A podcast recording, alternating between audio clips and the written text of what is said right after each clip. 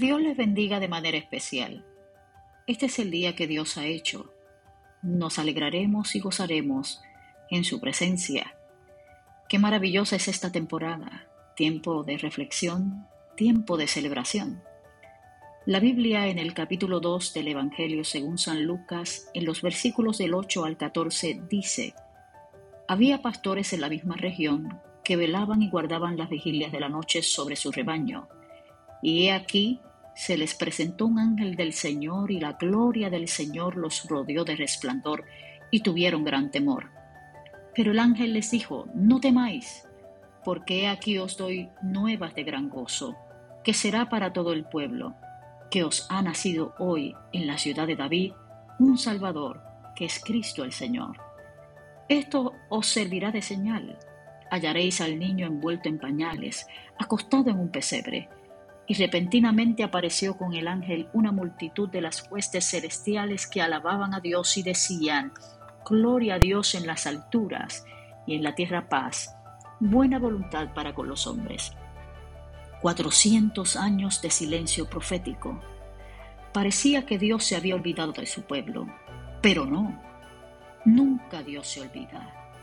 Puede ser que nosotros no lo escuchemos, pero eso no significa que Él no esté hablando.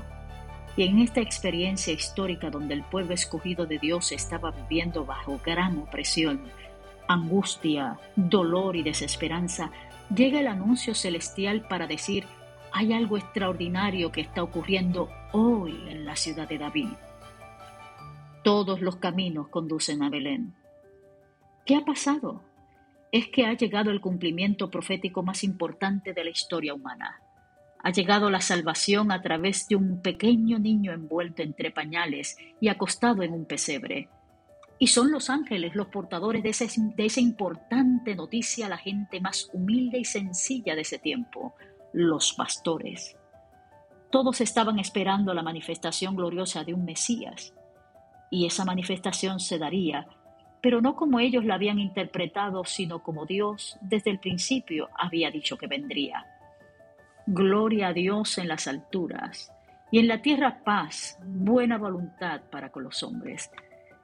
Qué maravilloso es esto. ¿Qué traerá ese niño que hará cambiar la historia de ese pueblo y de todos los pueblos que hay sobre la tierra? Hoy ha nacido en la ciudad de David un Salvador, el Cristo de Dios. Qué maravilloso que en este tiempo de Navidad podamos celebrar ese anuncio. No solo debemos celebrarlo, sino proclamarlo, porque todavía hoy, después de dos mil años de historia, sigue vigente el mismo mensaje y la misma promesa, para aquellos que están dispuestos a escuchar y buscar al niño en el pesebre de Belén. Hoy hay salvación, libertad y sobre todo paz. Paz que sobrepasa todo nuestro entendimiento, Paz para ese mundo interior que hoy está en angustia emocional. Una paz que es puente para la esperanza. Qué hermoso es este tiempo de Navidad. Amados y amadas, todos los caminos conducen a Belén. Te invito a participar de esta experiencia de peregrinaje para llegar allí y encontrarnos con Jesús.